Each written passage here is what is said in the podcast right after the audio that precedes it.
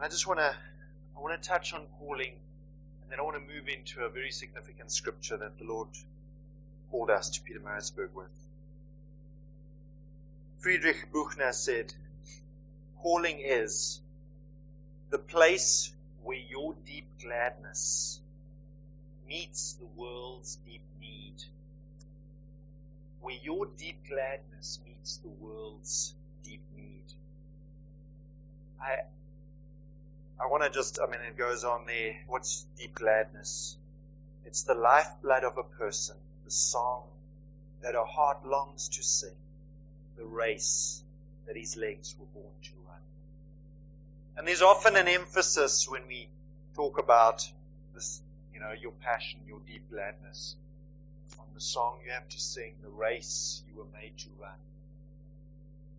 But folks, it says where your deep gladness is the world's deep need. You know, folks, often you'll discover your deep gladness as you see the deep need. As you see the deep need. You may, for example, absolutely love whatever, sketching sunsets. And that's what you want to do for the rest of your life. But is there a deep need? Are people going to be able to give you their hard earned income for your sketches? To match your deep gladness with the world's deep need is so important. So often people just don't get that quite right. You know, what is work? People are willing to exchange finances for your gifting, your talents, your abilities. Know, done a lot of counseling with young people regarding careers and study directions. And let me tell you, my children in particular, one of the things I've said, make sure that what you are being trained in is a vocation that is needed in our society today. That people are willing to say, I am willing to pay you to bring that service into my life. It's such an important connection where your deep gladness meets the world's deep need. Benjamin Hunnicutt, funny surname, is a historian who specializes in the history of the work, uh, sorry, the history of work at the University of Iowa. He notes that work has become our new religion, where we worship and give our time.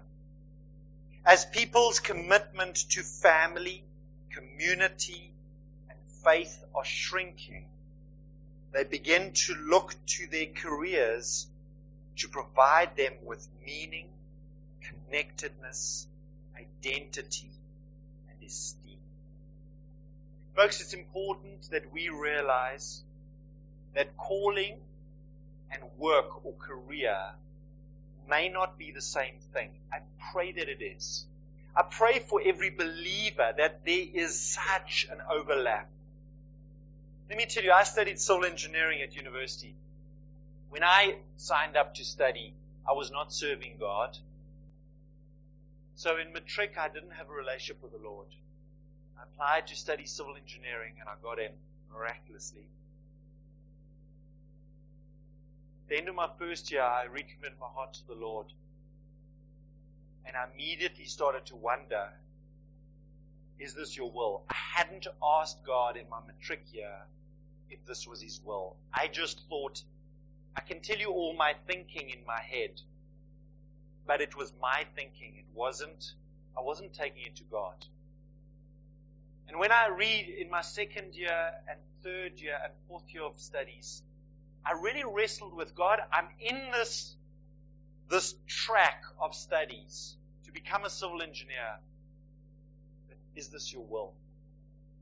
My final year of studies, I got such a strong prophetic word about God wanting to use use me in engineering and brought such peace because it was just before final exams. And I was struggling with motivation to study because I was like, if I know this is God's will, I'm I'm sold out to these studies. I'll study anything if I know this is God's will. But I was wrestling with it. And God confirmed to me that He had led me that I was in His will. And I worked for nearly 10 years as, a, as an engineer, registered as a professional engineer.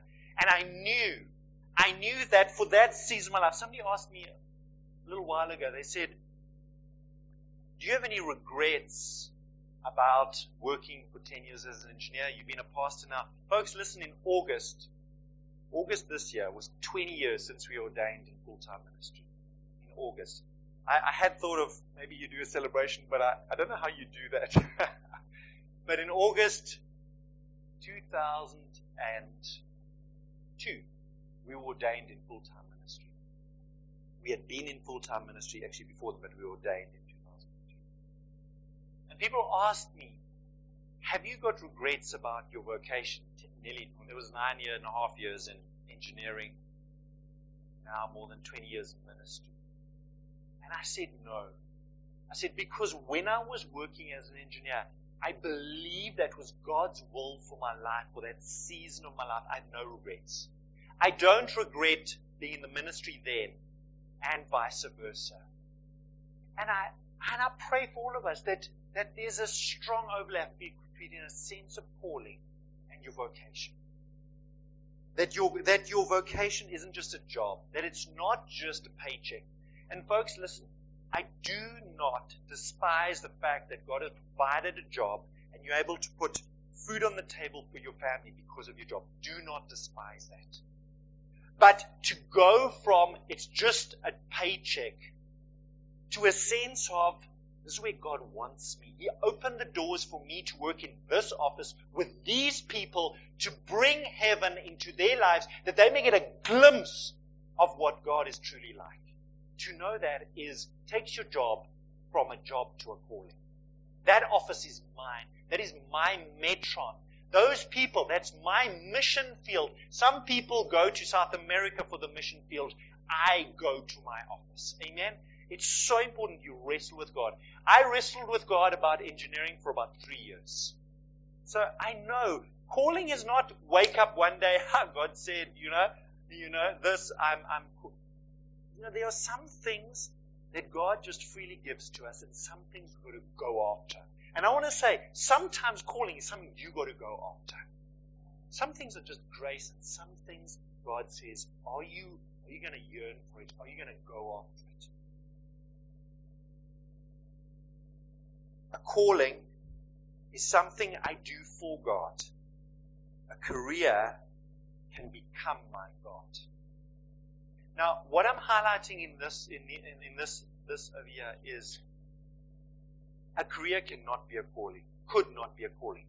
I pray for every one of you it is. That you sense this is where God wants you to be. A career is something I can choose myself. I chose civil engineering myself in hindsight, I know God is sovereign and He was leading me in all my thinking and deliberations about what to study. But I was not seeking God for His will for my life. A career is something I can choose for myself. A calling is something I receive from God. A career is something I can do for myself. A calling is something I do for God and His glory. A career can promise status, money, or power. Big three. Status, money, or power. A calling often involves difficulty and even suffering. You know, they say when the, the going gets tough, the tough gets going. I'm not telling you, calling separates the men from the boys. If you're just going after status, money, or power, when it gets tough, you're out of there. Let me tell you, 17 years being here, building this church. Ha ha. If you got some time one day, I can tell you some of the difficulties and suffering we've gone through. Make sure you got lots of coffee. But the opportunity to be used by God for heaven to come to earth. read that again. A calling often involves difficulty and even suffering. But a calling gives us the opportunity to be used by God for heaven to come to earth, or that His kingdom is advanced. Folks, I believe a calling is priceless. And you know, often the value of a calling is related to the price you pay. Anything. Anything, the value is determined by the price you pay for it. In Cape Town, we had just come on the staff full time, uh, getting a salary again after not getting a salary for quite a while. Literally living by faith with a family of four. And after a long time, we had bought when I was, was an engineer in, in, in Port Elizabeth. We got a housing subsidy, so we bought a little house. We'd sold it to move to Cape Town to go into ministry. After a long time, we were now in full-time ministry and we were able to buy a house using the house we had as a deposit. Long story. I can, lots of coffee stories there as well. God's providence in it all. We'd been in this house in Cape Town for six months. I just said to Jen, you know, love, I think we could stay in Cape Town. I think we could stay here for, for at least the next 20 years. I remember saying that. Two weeks later, I was in East London helping my friend Pastor Nigel with a victory training. And it's there that the Lord's just highlighted Peter Pietermaritzburg to us. He highlighted to me in terms of a need. Remember I said where, where, where your passion meets your need is important, meets a need is important. And I was just walking in the forest that Saturday evening and I was thinking about South Africa and I was like, we have a passion to plant churches with one foot in the campus and one foot in the community. Why don't we have a church in Peter Pietermaritzburg? I knew there's a major university campus here. That's the need. The need was, is there a church that doesn't just absorb students into the life of their local church, but is committed to put workers onto the campus? And Amu said, Amen. And everybody said, Thank God for Amu. Where we actually go onto campus and we actually reach students on campus, not just welcome students who happen to walk down the street. I mean, if you're a student, walk down the street, you're welcome. But let me tell you, we have a passion to actually go onto the campus. And I told my friend Nigel, he said, he said, let's go. We got in his car. We drove up on that Monday from East London to, to Pietermaritzburg. And that's what we were looking for. We're looking, are there churches that are actually going onto the campus? One foot in the community, one foot in the campus. And we couldn't identify it. And I was like, there's a need in the city. And it was through the need that God got my attention. We were staying in a little B&B here in town, and the next morning, I woke up early and I had, it was like 5 a.m. For some of you, that's not early. For me, it's early. And I woke up at 5 a.m. It was middle of winter in Maritzburg. Okay, it was like June. It was cold for us from the, the coast. And I'd had a very vivid dream and I went to the little lounge and I was just praying by myself. And I was crying out saying, God, I see the need, but are you calling us to fulfill this need? And as I was praying, I was praying in the Spirit, I was praying in the Spirit. I sensed the still small voice of the Holy Spirit saying, Come. One word, come. And I, it was, folks, it was, I cannot discern if I heard it, saw it, felt it, or, or just knew it. I just discerned, and I, and I want to say sometimes hearing from God is not exact science. I just sensed, that's the best word. I sensed the word come. It, it wasn't audible. It wasn't on, written on the wall. I just, and I was like, God, I need to know if this is from you. We have just taken a long time to get settled. We've just bought a house in Cape Town. This is going to be a huge disruption and uprooting in our lives. If you saying come to Peter Pietermaritzburg to plant a church with that heart, I'm in. But you need to confirm this, please. And I was praying and I sensed, I just sensed, and again, it was just God, the story of where Peter walked on the water. I looked in my Bible, I found it, Matthew 14, and I read those, the story. And I read the point where, where Peter says to Jesus, Lord, if that's you, tell me to come to you. And Jesus says one word in red letters, come. Oh my goodness, when I read those words, I was like, oh Lord, it's exactly the word you're speaking to me by your Spirit. I'm seeing it in red had to then, first conviction was, Lord, we don't do this. We're moving into the realm of disobedience, and I. Folks, was it easy to uproot in Cape Town? No. Was it easy to move? Yeah, no. We didn't know anybody in Pietermaritzburg. But folks, I'm so glad I didn't stay in Cape Town with a gnawing conviction that I'm not in God's will. And I want to I want to read the scripture to you. And this is the scripture, and, and the title of my message is actually Getting Out of the Boat. Because you know, folks, if you get, don't get out of the boat, you don't walk water. You've actually got to get your foot over the edge of the boat and you've got to get it wet. How many are saying, I don't like to wet my feet? Okay? I like warm, dry feet. The water could be cold. Yeah? Okay? And the water could not hold me. Yeah? Okay? Absolutely. But if you don't get out the boat, you don't walk on water. Peter is the only person we know um, in the Bible that walked on water. There have been others. Mel Tari in the Indonesian outpouring, there was a group of them. They walked over a flooded river. They walked right across. The Hindu, the Hindu uh, sort of priest saw that, also tried it, nearly drowned. Put his foot in and he just fell straight out. he was like, how do they do it? Well, they read Matthew 14. So, let's read it and then I'll pick it up. Getting out of the boat. Matthew 14, verse 22. The whole story goes to, to 33. We'll pick it up. Immediately, Jesus made the disciples get into the boat, and go on ahead of him to the other side. I was actually struck by in this story, these, these 11 verses, the word immediately occurs three times. Folks, what's, what's happened to Cynthia is, I believe, an immediately from God. Or the suddenlies from God. You know, sometimes it seems like nothing's happening. For six years, Cynthia's been saying, Lord, is it time? If so, where? Suddenly, within three weeks, boom, she has a suddenly, she has an immediately. While he dismissed the crowd. Folks, there were, we know, the Bible says he fed 5,000. That's a lot of people. Who knows the needs and demands and prayer requests Jesus would have had. I want to submit to you dismissing those people may not have been the easiest thing in the world to do, but I want you to see my Jesus serving. This is the job the disciples nearly usually did. My Jesus is serving. Verse 23, after he had dismissed them, he went up on a mountainside by himself to pray. You just look in the previous chapter what had happened. John the Baptist had been murdered by King Herod.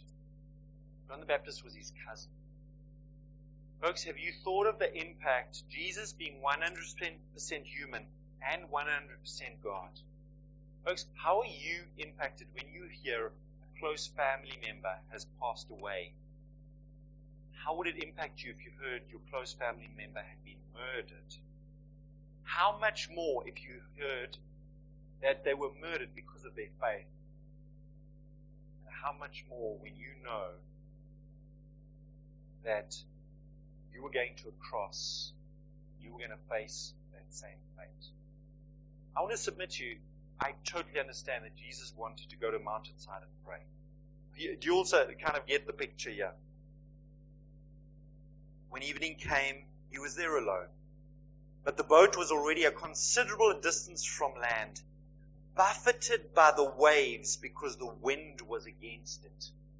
Buffeted by the waves the Bible speaks of buffeted means, so they, it's a sailing boat and they are trying to get to the other side and wind is important, okay? They also did have oars on these boats, etc.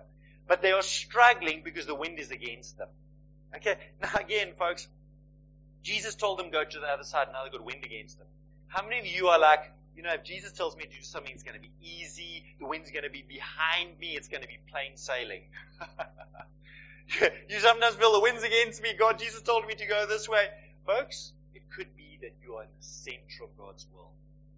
We're going to see what happened. Jesus knew that this miracle was going to happen. Jesus knew this miracle would be told here. And I've told this story often, and I'm hoping to pick up on a couple of different points. I also want you to highlight that, and I've, I've said this before, it's there waves, there's wind. And it's in this context, wind, waves, that Jesus tells Peter to get out of the boat. He doesn't tell Peter to get out, to, to, to, to, he doesn't first calm the storm, calm the wind, calm the waves, and then say, okay, Pete, now listen, I know you're a novice at this water walking thing. You know, let's try flat, calm water. Folks, there's waves and wind. I mean, I, I, I used to joke about, you know, Jesus didn't say to Pete when he was on the land, you know, they're walking along, there's a puddle, okay? Pete, you need some puddle practice. We're going out there in the wind and the waves, you know? Folks, sometimes God asks you to do things, and it's like, this doesn't look ideal. This can be real for us. Because the Lord gave me this scripture that morning when Pietermaritzburg. We went back to Cape Town, and I shared with our pastor, Pastor Gareth, Stead. I shared with him what God had spoken to us about Pietermaritzburg. Now, bearing in mind we had just come on staff like two years earlier. Yeah, this was 2004, 2002. Three years. We'd been on staff there three years, ordained in 2002. I share with him that we're feeling God's calling us to Pietermaritzburg. And listen, folks, this was our heart. I said to Jen, we are going to submit this calling to our elders. Gareth was a senior pastor. Was a team of elders. I was on the eldership team of the church. If there is not a witness, if they don't send us, I'm not going. I am not going to be like, uh, you know, the, um, I'm not going to demand my inheritance and say, I, God said, I don't care what you say. You know, that big, rebellious, prideful attitude. I've got a calling from God and I'm going to make it happen to hang with the rest of you. You know that arrogant, proud, sometimes people get a call from God and it goes to their head and you can do nothing with them. They are going to do their ministry their way no matter what. I said to Jen, God has called us, but He needs to speak to our pastor. He needs to speak to the elders. We want their blessing. I covet the blessing of the men and women of God that have called, that God has called to work with us. I said to Jen, we are not getting out of the boat. We used the analogy, this analogy in Cape Town. I said, I'm not getting out of the boat of Cape Town, of being on staff in Cape Town without them sending us, without a confirmation from them. So this was June. Nothing July. Nothing August. When I say nothing, I've shared it with him. I've left it with him. He doesn't bring it up in a pastor's meeting, a staff meeting, nothing. August, September, October, November. Can you hear the song? Yeah, I'm going to sing the song. Nothing, folks. It's going on six months. God called us. I told my pastor. Nothing. What do you do in those circumstances? You pray and you trust God. I said, I'm not going to go and talk to Gareth and tell him, hey, you know, I said this, you know, get with the program. Why aren't you listening to God? That kind of arrogant, prideful attitude. One morning in November, Jenny was reading the story again. And she said to me, she highlighted the storm. She said, honey, did you notice that Jesus called Peter to get out of the boat in the middle of the storm? Jesus didn't first calm the storm in the middle of the storm. Our church in Cape Town was going through a really rough time. We were using the, the, the, the metaphor of the storm. It's stormy, etc. You know, in the natural, it wasn't a good time, the perfect time to send a pastor out with a team to come church planting because we were going through trials and tribulations in Cape Town. And Jenny said to me, she said, honey, I believe God's going to send us in the middle of the storm we're going through now because I'd kind of thought, and we'd kind of thought, well, maybe Gareth's waiting for, you know, to sort out all the troubles and things we were sorting out as a church. So that morning, in a quiet time, Jenny reads this, she shares it with me.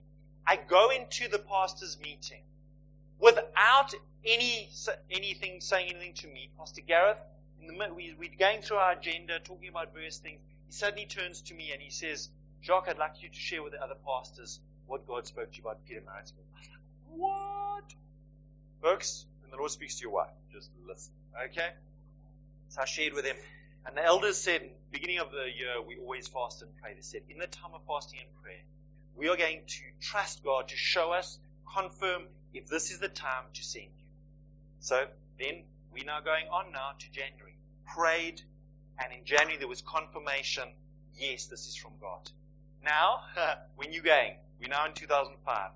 We were eventually sent in August 2005, more than a year later, after we first got a word from God.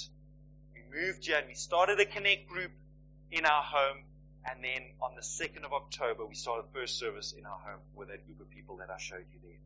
And I'm telling you this because the Bible says the boat was buffeted by the waves because the wind was against it. Don't think you need the perfect circumstances in your life to go, to get out of the boat and do what God's called you to do. Verse 25.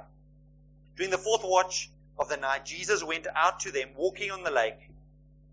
When the disciples saw him walking on the lake, they were terrified. It's a ghost, they said, and cried out in fear. But Jesus immediately, folks, this is the second immediately here, immediately said to them, Take courage, it is I. Don't be afraid. Folks, I want to submit to you, fear is not from God. If you are experiencing fear, come to God. God will dispel your fears. Peter didn't get out of the boat because he was scared. Jesus dispelled his fears, spoke to him. I believe he was in faith. And will Jesus say, he was in faith when he took his foot out of the boat. Don't get out of the boat because you're in fear. What does that look like? You know, I was amazed at how many pastors felt called to America in the early 1990s when South Africa was going through hectic violence and, you know, just turmoil trying to, you know, the birth pangs of the, of the new South Africa. And I, I'm not going to judge any man, but I just want to say, don't get out of your boat when you're in fear. if you have faith, Cynthia is doing this not because she is scared about South Africa and xenophobia and wada wada wada. She believes this is God. Amen? Don't get out of your boat based on fear. I'm just going to warn you. You may just think, okay? Verse 28. Lord, if it's you, Peter replied, tell me to come to you on the water. Come, he said. There's that word that I read. Okay, I should have put it in red for you. Come. Folks, one word from God can change your life. We've been here for 17 years. You know, 17 years and uh, 18 years and probably two weeks ago, 18 years and two weeks, I'd say to Jen, I'm happy to stay in Cape Town for the next 20 years. I never knew we would be in Peter Pietermaritzburg. Praise God we're in Pietermaritzburg. I, I, I do say that honestly. If God pulled us back to Cape Town, he'd have to speak louder than he did to get us here. Come, he said. Then Peter got down out of the boat, walked on the water, and came towards Jesus. He walked on the water and he came towards Jesus. I want to highlight two things. His focus was on Jesus. At this point, when he put his foot out the boat, his focus was on Jesus. What was ringing in his soul was Jesus was calling me. What Jesus said in verse 20, 28, he said, Peter said, tell me to come to you on the water. His focus was on Jesus, not the water, not walking on the water, not being the second people in the, person in the history of the world to walk on water, not to get in the Guinness Book of Records. His heart was Jesus. He was looking at Jesus. He said, Jesus, you, I want to be with you. I'll, tell me to come to you. And by the way, we do miracles of walking on water as we focus on Jesus. You know, in following Jesus, we heal the sick, we cast out demons, you know, we drink poison and we don't die, we pick up serpents, all the miraculous stuff, but we're eyes on Jesus. Amen. Always our eyes on Jesus. And we can see, we know he sinks. And why? He took his eyes off Jesus. 2019, um, the Every Nation, every three years there's an Every Nation World Conference. 2019 it was in, in America. And Pastor Steve Murrell, who is the president of Every Nation Churches and Ministries, um, he spoke there and he shared a word about a salt cellar. And it was taken from a book that his son had given him that he'd read about a guy who was, who was starting a restaurant in New York. And this was when he was just getting going. He'd, he'd been going with this restaurant for a few months or a few years even. But he was struggling to get the restaurant going. Now, the end of the story is today he's a very successful restaurateur, opened multiple restaurants, different kind of restaurants all over New York. It worked out. But there was a moment where he was considering throwing in the towel and giving up on this restaurant business. And Steve Murrell told this story at the World Conference in 2019. And it is, it, it's relevant. I'll show you the relevance. And so this restaurateur found a mentor and, and, and asked him, please come. I'm really struggling. This restaurant business is going nowhere. I'm struggling, issues with the staff and whatever. The guy came to him and they sat at the table in his restaurant. And on the table, there were, you know, various things. And what the guy did, he took everything off the table and he put a salt cellar in the middle of the table. And, and, uh, he, he then said to the guy, as they were talking, he said, I want you to move. He said, I'm going to move the salt cellar to the edge of the table. I want you to put it in the middle. I want you to keep the salt cellar in the middle. So as they were talking and everything, every now and then the old guy would move it to the side, and they go, oh yeah, and he move it to the middle again. And they're talking about the business, and they're telling all about his problems, and this chef, and that waitress, and you know all his problems. And every now and then move to the side, and he'd have to move it to the middle, move it to the middle, move it to the middle. After a while, it's like, why are you doing this? What's the point of this? You're not listening to me. You're getting distracted by the salt cellar. I want to throw the salt cellar out the window, whatever. He's getting a bit, he says, you don't understand. Your main job as the owner of this restaurant is to keep the salt cellar in the middle. Is to keep the main thing the main thing. What is this restaurant about? You're a specialty burger joint. Focus on the main thing. You do specialty burgers. And when people come and ask for calamari, you say, would you like that with a sesame seed roll or a, you know, it's burgers that you do. And when the chef says, wada, wada, wada, can I try this? It's a burger joint. And when your supplier says, I've got a special on calamari, you say, it's a burger joint. Your job is to bring, keep the main thing of this restaurant the main thing. Steve, Steve Murrell was saying, what's our main thing? Jesus is at the center of every single, every nation church on this planet. He always will. He always needs to be, and we will never move Jesus from the center. Peter walked on the water. The miracle happened because he was looking at Jesus. He wanted to be with Jesus. He was on a journey towards Jesus. That's how the miracle happened. If he focused on the miracle, I want to submit to you, the miracle may not have happened. He was focused on Jesus. Jesus did the miracle of him walking on the water. Folks, I want miracles, I love miracles, but it's to glorify Jesus, that people may know Jesus. Amen. That they meet Jesus. He's the healer, not me. Amen. Can we keep Jesus at the center? I look at this twice. Peter said, tell me to come to you on the water. It wasn't about we, he walked on the water, were amazing, and we think about how did he walk on the water. You know, I kind of, have you, have you, have you thought about it? You know, put his sandal out there. Did his feet really get wet? Was the water sandal? And then have you also wondered this? I mean, there are waves. We know there are waves. Did the foot move up and down as the waves came over? Have you thought about that? It's not actually about that. It's about Jesus. It's about, I want to be with Jesus, and I don't really know what's happening with my feet, and I don't know how this is happening. I don't know if there are angels holding me up, or who knows? Maybe, you know, angels were just freezing the water under his feet at that moment. There's thousands, I've heard thousands of experiences. It doesn't, it's Jesus, folks. I don't know how Jesus heals people. I don't know how He provides miraculous for you and me week after week. I've, i did the analogy of, or the comparison of how many tons of food you and I eat in a year. I mean, how does Jesus get all that food to you and me? It's a miracle. But if we focus on Jesus, miracles happen. Amen. The point of this, come, he said, then Peter got out of the boat, walked on the water, and came towards Jesus. Let's keep the salt cellar in the middle. As a every nation church, we endeavor to honor God by planting Christ-centered, spirit-empowered, socially responsible churches and campus ministries in every nation. That's our mission statement as every nation church. Amen. Christ-centered. Jesus, our focus on Jesus. The Bible, the focus of the Bible is on Jesus. Amen. Can we have the same focus? But let's go on. You know, I never used to like, um, well, that's the main point that we've just made there. I never used to like this part. But when he saw the wind, he was afraid and beginning to sink, cried out, Lord, save me immediately. Ah, Cynthia, is your immediate. Jesus reached out his hand and caught him.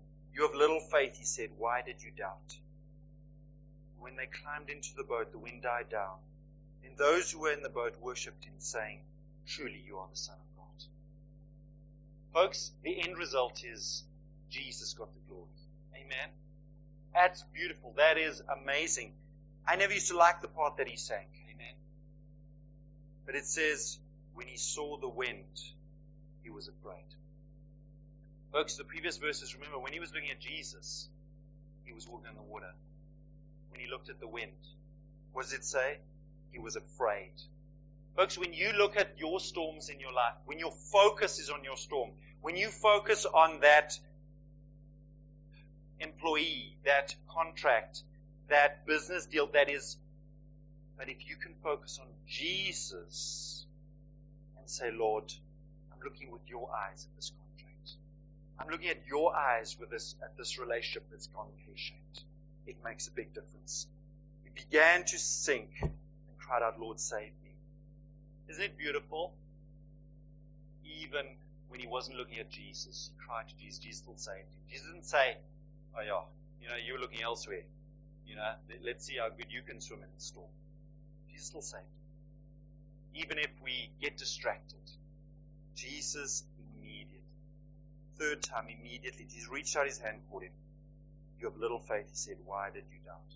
The doubting came simply. It's such a simple story because he looked at the wind waves. If you look at the problems, we often get overwhelmed. If we look at Jesus, we have faith. Miracles happen when we look at Jesus. Amen. And we close in prayer. Folks, if you're sitting here and you are, you just, you just have the conviction that you are not wholly devoted to Jesus. You may have been in some stage in your life, but right now you know you are not wholly devoted to Jesus. You've been distracted by all kinds of waves and wind and and whatever, you're struggling to believe, you maybe just be honest and say, I'm, I'm, I'm, I'm doubting right now. But I don't want to live in fear and doubt, folks. You notice in scripture how fear and doubt go together. When we move into doubt, fear is his friend, is its friend, and it's right there. Fear, anxiety, stress is not how God wants us to live. The key is Jesus we look to Jesus. Our faith is in Jesus. And then we, the wind's still there. The waves are still there, but we walk We walk you here and you're saying, sure, I need to, I need to refocus on Jesus. Every, every eye closed. If there's somebody here and you're saying, I need to refocus on Jesus. I need to re-put my faith in Jesus. Why don't you just raise your hand? I want to pray with you. I want to pray this prayer. I'm going to pray a prayer and you can. let me say, I'm going to pray this prayer and you can pray with me. See those hands. See those hands. Pray with you. I want you to agree with me. Lord Jesus, forgive us for getting distracted by the wind waves. Lord, wind and waves are real and sometimes they can be really scary. But God, we right now, just pray with me, say, Jesus, right now, I choose to look to you, to put my faith in you, to look above the wind, above the waves. I look to you. I put my total trust in you, Lord. And I walk to you, Lord. And as I walk to you, Lord, I walk over my circumstances. I walk over my waves. Jesus, I am yours. 100%. Fear go. Doubt go. I am a believer in Jesus. Peace right now, Lord, to every heart. Jesus, your peace. You are the Prince of Peace. You bring shalom. Lord, as we look to you, I speak peace to every heart. Every heart, I say, storm, be still. When Jesus got in the boat, the storm quiet. Jesus, I pray that you would get into our boats. We invite you, Jesus, come into our boats. Storm be stilled. Waves stop. Wind stop in Jesus' name. Lord Jesus, be in our boats.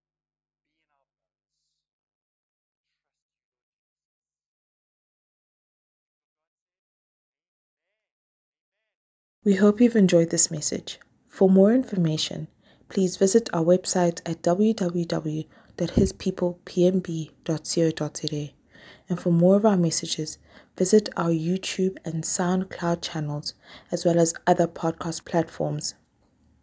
If you would like to contact us, please email us at hispeoplepmb at gmail.com or send a message to 061 452 0877. To join us for in person services, visit us at 154 Burkett Road, Scottsville, Pietermaritzburg. We hope to see you soon. God bless you.